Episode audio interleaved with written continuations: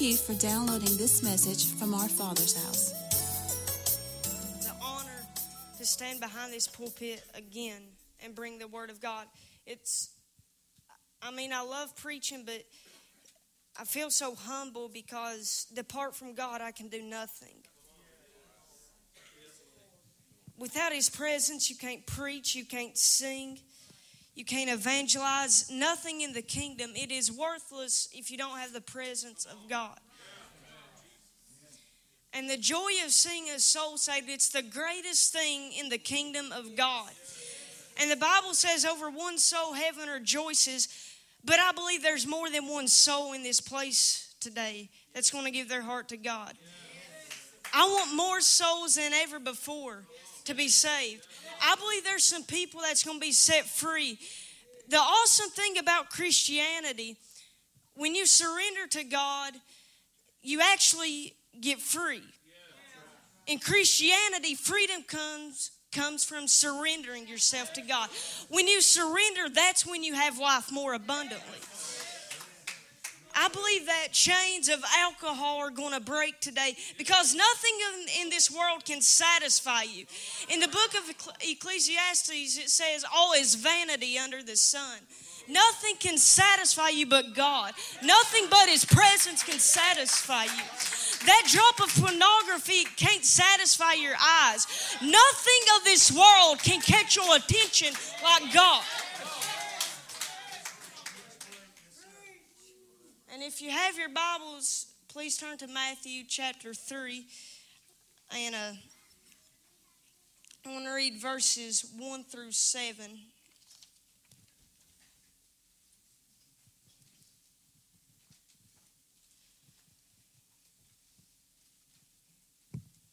In those days came John the Baptist preaching in the wilderness of Judea and saying, Repent ye, for the kingdom of heaven is at hand. For this is he that was spoken by the prophet Isaiah, saying, The voice of the one crying in the wilderness, Prepare ye the way of the Lord, make his path straight. And the same John had his raiment of camel's hair and leather, leather girdle about his loins, and his meat was locusts and wild honey. Then went out to him Jerusalem and all Judea and all the region round about Jordan, and were baptized of him in Jordan, confessing their sins. Verse 7 says, But when he saw many of the Pharisees and Sadducees come to his baptism, he said unto them, O generation of vipers, who has warned you to flee from the wrath to come? Let's pray. Dear Heavenly Father, I thank you for this day. God, I pray that your people would hear your voice and not mine. I pray that you would clothe me with humility. I pray that your conviction would be in this place. If there is any person in here that does not know you as their Lord and Savior, I pray that by the end of today they would give their hearts to you, God. In your precious and holy name I pray. Amen. And uh, what I want to talk about, and this was a word the Lord gave me a while back, is talking about preparing the way of the Lord, preparing a highway for the King of Kings and the Lord of Lords to their to return. And to prepare a highway, you got to resurface the ground. And that means we need to get our spiritual life right with God where it needs to be. We got to get our prayer life where it should be. We shouldn't be limiting our prayer life to five and ten minutes a day. God's looking for people to say, I want you. We got to show God how bad we want Him. I got to show Him that I want Him more than anything else. I got to show Him I want Him more than anything that this world has to offer. Then you got to like lay the pavement and stuff like that. Uh, I'm not a very, I'm not the working type physical labor. Uh, my dad is a witness to that. So if I mess up with all this pavement stuff, uh, it's all, it's all on me. But you got to declare the truth of God's word. And then last, they finish the lanes. They paint the lanes. And you, in the kingdom of God, we got to stay in our own lane, spiritually speaking. We have to be who God has called us to be. Not everybody is called to sing. Not everybody is supposed to be a missionary. We get, sometimes we get upset because we think God placed the wrong calling on our life. He knows you better than you do. He knows the number of hairs on your head. He's perfect. He knows what your calling and your places in the kingdom of God. It's time for us to quit second guessing God. And in these verses, it talks about the one preparing the way in a wilderness. And what I like about that is, you know, in America, we are in a spiritual wilderness. spiritually speaking, it's like wilderness. It's like you got pockets, but overall, it's like it's spiritually dying because we're losing our morals and things like that. But I believe there's a generation, I believe there's a people that's going to rise out from the wilderness. Even when it looks like it's too religious for revival, like our area, I believe there's going to be some people that's going to break through denominations because I'm tired of being separated from my Baptist brothers and sisters. I'm tired of being separated from my holiness brothers and sisters. I want unity in the kingdom because that's when you will see a generation preparing the way of the Lord. When we say, let's get rid of denominations, let's get rid of religious barriers, let's just advance the kingdom of God.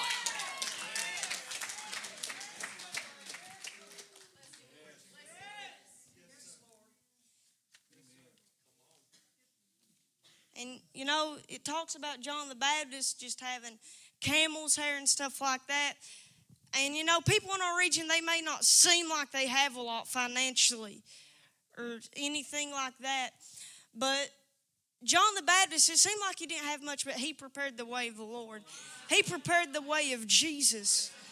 I believe that no matter how bad our financial situations are, no matter how many businesses that are leaving this area, I agree with Pastor Odie and Justin that the presence of God is what's going to employ people. The presence of God is what's going to bring jobs.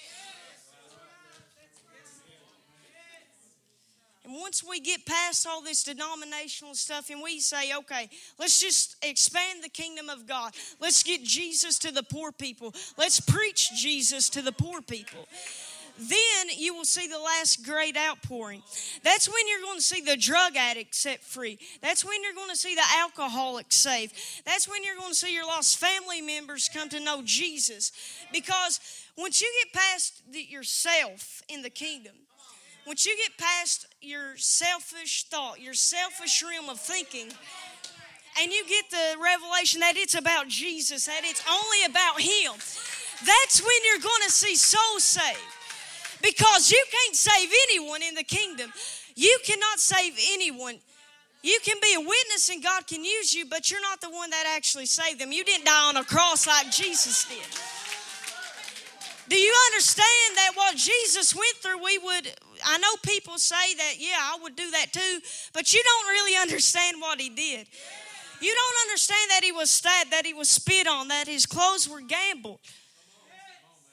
He went through so much. It's more than what you can comprehend. And in this time and hour, we need some forerunners in the kingdom to rise up. We need some forerunners that's going to get past everything else. We need some trailblazers that trailblazers that's going to make a way for the King of Kings. And Matthew, that verse in Matthew 3 4 says, And the same John had his raiment of camel's hair and a leather girdle about his loins, and his meat was locusts and wild honey. And this is a picture how concentrated John was, how he was holy at heart how he was different. His clothing also, even though, you know, some people may say, well, it represents humility, it does, but it also represents how he was dedicated to God. He was sanctified for service to God. He was separated. He was not conformed to this world. And we have too many Christians that believe they can be half and half. That don't work. You're luke. You cannot not be lukewarm. You're you're either in this thing with everything within you. You're totally in, or you're out. We got to preach. We got to live the way we preach. If if we don't preach and live that way, then it's fruitless. It's worthless.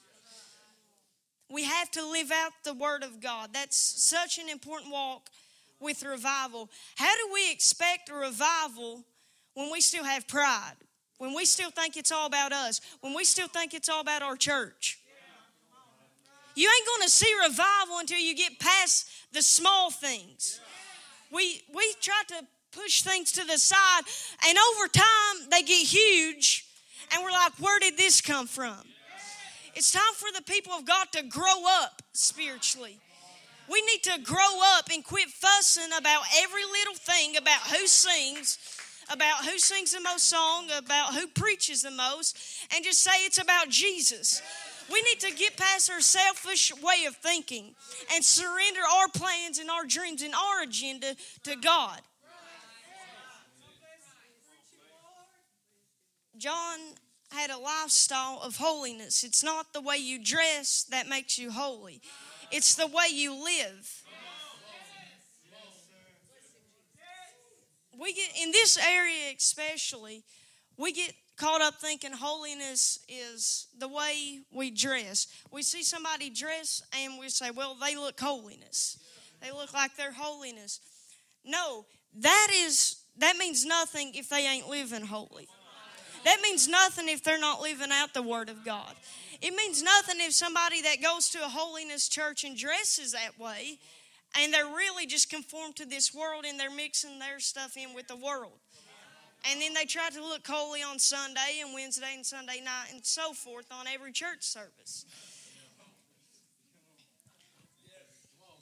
And uh, I was talking about how holiness it shouldn't make us proud and make us think we're better than everyone everyone else, but it should make you humble. And Mark 1 7, it says, talking about John the Baptist, it said, and preach, saying, There cometh one mightier than I after me, the latchet of whose shoes I am not worthy to stoop down and unloose. John the Baptist understood the greatness of Christ. He understood how awesome God was. He understood how worthy, how holy God was. Depart from God, we can do nothing. Like I said in the beginning, once, you know, people can start out humble, they can start out fine, they can start out in a prayer life, and over time they may say, Well, I can do this thing by myself. It's more about me, it's about my ministry, and everything else. But it's not it's not like that. Our minds are so little. We can't even comprehend how awesome God is. You don't understand the greatness of Christ. We're not even worthy to loose his shoes. That's what John the Baptist said. And to me, once, once you get to thinking about that, think of what an awesome God you serve. Think of how awesome that is to serve Sir, some there's a God that loves you so much. You're not worthy to unloose, unloose his shoes. But he loves you enough to die for you.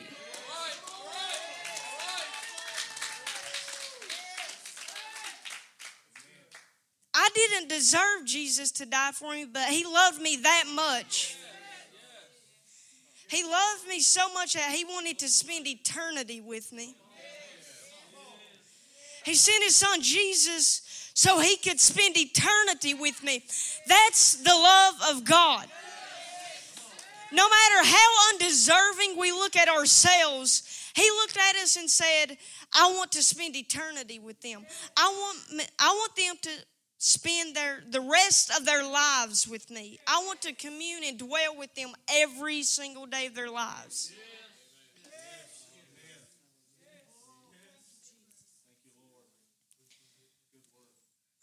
In Matthew 3 7, it talked about the Pharisees and Sadducees coming to John's baptism.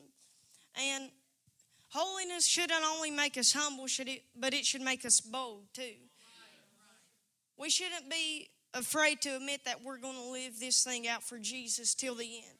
We shouldn't be afraid to admit that even if we're the only saved person in an in a group of people that you might hang out with in your school or at your job, I want to be vocal that I am living for Jesus. I want to be vocal that I am taking a stand for the kingdom. I want to be vocal that I am trying my best to push the kingdom of darkness back. We need to be able to look things in the eye for what they really are in the kingdom. We need to really see religious spirits for what they are. They kill revival. Religious spirits, they just dry up pockets of revival. We need to be able to stand up against that stuff. We don't need to be afraid. We need to go that know that God is with us and that we have to put a stop to all this little stuff. We have to put a stop to it. In order to see Jesus lifted up in our area, we have to break the bonds of poverty. We have to get past selfish thinking, and we're going to have to get past negative speaking and everything else that is not with this Word of God, everything that's not in alignment with this Word of God, we're going to have to take a stand to it. And the reason that you see stuff like this happening is because every Christian thinks another Christian's going to stand up, so I don't have to. Now, if one Christian stood up, that's all right, but imagine how powerful it would be if every Christian stood up. Imagine if the church got united and said, okay, we're going to stand up. We've had enough of this. I've had enough of poverty in my region. I've had enough of all these religious spirits in my region. I've had enough of the devil having his way in my school, in my home, and in my state, and in my nation. I'm, we're ready to turn this nation around for God. Matthew 3 6, if you go back, it talks about, and Matthew 3 6, it says, and were baptized of him in Jordan, confessing their sins. And Mark 1 5 says, and there went and went out unto him all the land of Judea and they of Jerusalem, and were all baptized of him in the river of Jordan, confessing their sins. And this tells us that John, you know, he preached with conviction, that he spoke with conviction. It, it's so important for us to allow conviction in our, in our churches. We, we expect the Holy Spirit to come in and drop conviction at the doorstep. That's his job to convict people. Without conviction, there's really no way of responding to the call. There's no way of responding to God. When He's speaking to you, when He's tugging at your heart, there's not a real way to respond when there's no conviction. And the church, we get caught up thinking conviction should will make them feel comfortable, and we're concerned about making them feel comfortable. But really, we need to make sinners feel loved and not comfortable. That's two different things making them feel comfortable and making them feel loved. Some churches get that mixed up. Making them feel loved, we just got to show the love of Jesus. We got to show them that God loved them so much that He sent His only begotten Son to die for them. That's showing, that's making them feel loved. Talking to them, calling them up sometime. If they're not at church, call them and checking on them. When they're, if somebody's in the hospital, go in and see them. That's what Christianity is about. It's about really living out this thing. And Matthew 11, 6, it says, Blessed, blessed is he whosoever shall not be offended in me. And Matthew 11, it's talking about suffering for righteousness.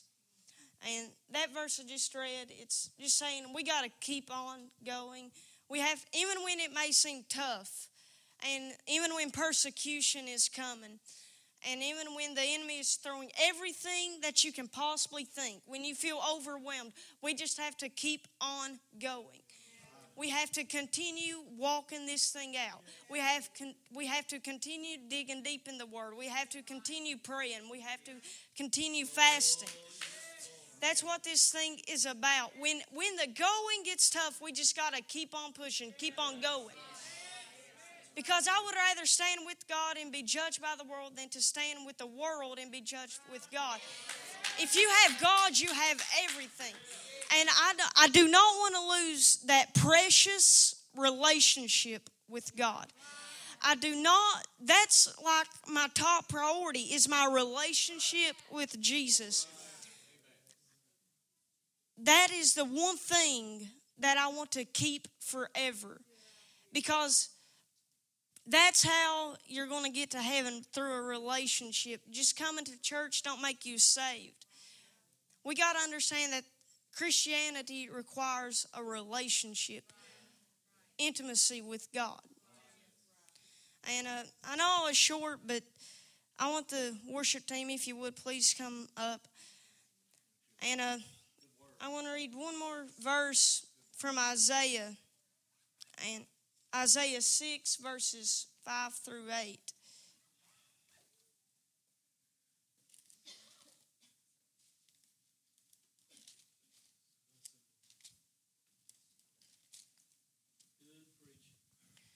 Verse 5 says, Then said I, Woe is me, for I am undone, because I am a man of unclean lips. And I dwell in the midst of a people of unclean lips. For my eyes have seen the King, the Lord of hosts. Verse 6 says, Then flew one of the seraphims into me, having a live coal in his hand, which he had taken with the tongs from, from off the altar.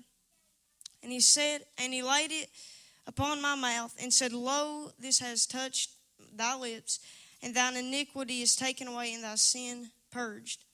Also, I heard the voice of the Lord saying, Whom shall I send? Who will go for us? Then I said, Here, here am I, send me. We need to say yes to the call of God on our lives. We need to say, Yes, I want to be a forerunner. And this, like I said, that's the last verse I want to read before I open the altar. And this altar call, if you want to be a forerunner in your school for revival, if you want to be a person that makes the way for awakening and revival in your school, this is for you. But I want to talk about the people that are lost.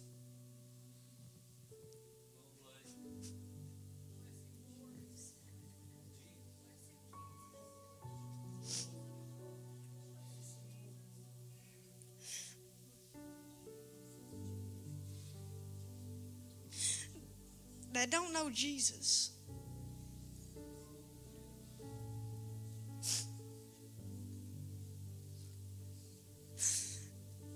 As I said earlier, there's no greater joy than to see a lost soul saved. I don't care how long it's been, I don't care what you're going through.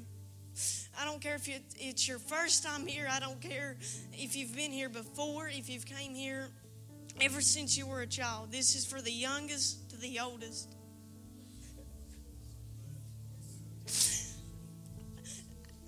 The Lord has kept in my spirit surrenderance. I can't stress that I want you to surrender everything to God.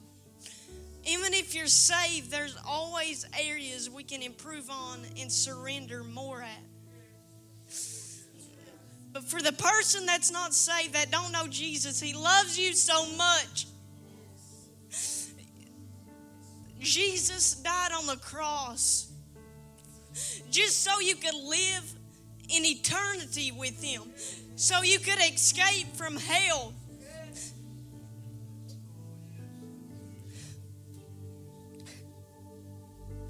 This is altar for whenever you want to come up, you can come up. I just want to say a few more things. I want you to understand the love of God.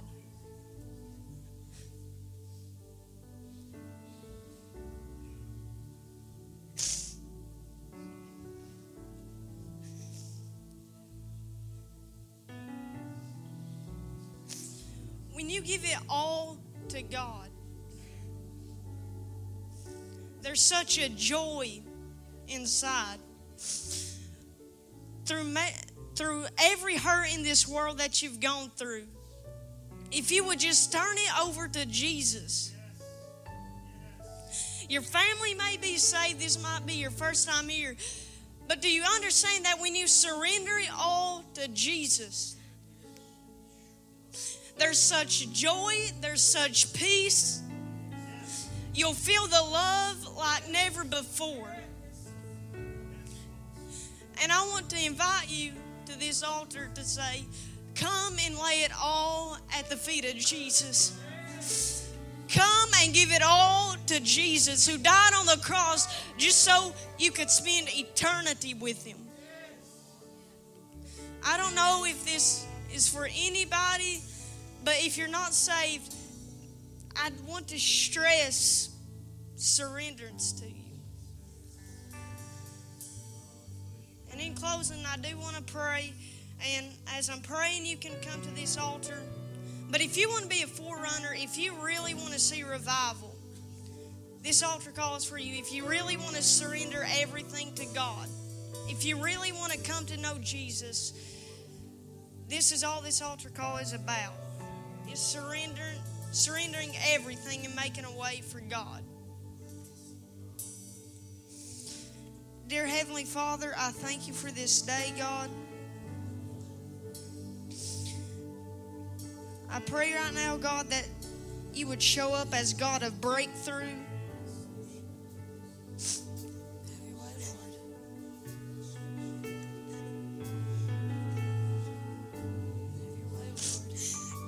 The hearts of the lost, God.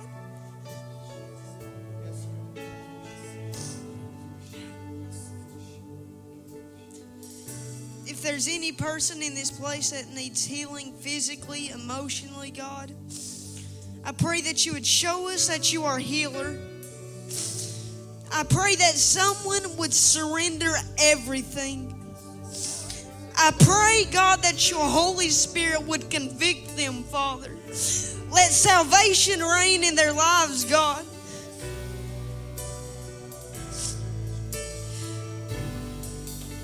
By your Spirit, draw us, God. I pray that this word would be for somebody, that it would convict someone. I pray that you would change the hearts of your people, God.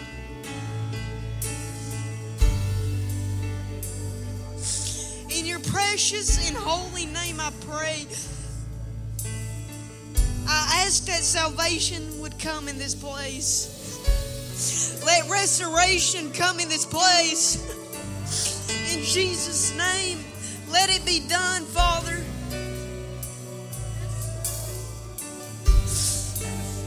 In Jesus' name, I pray.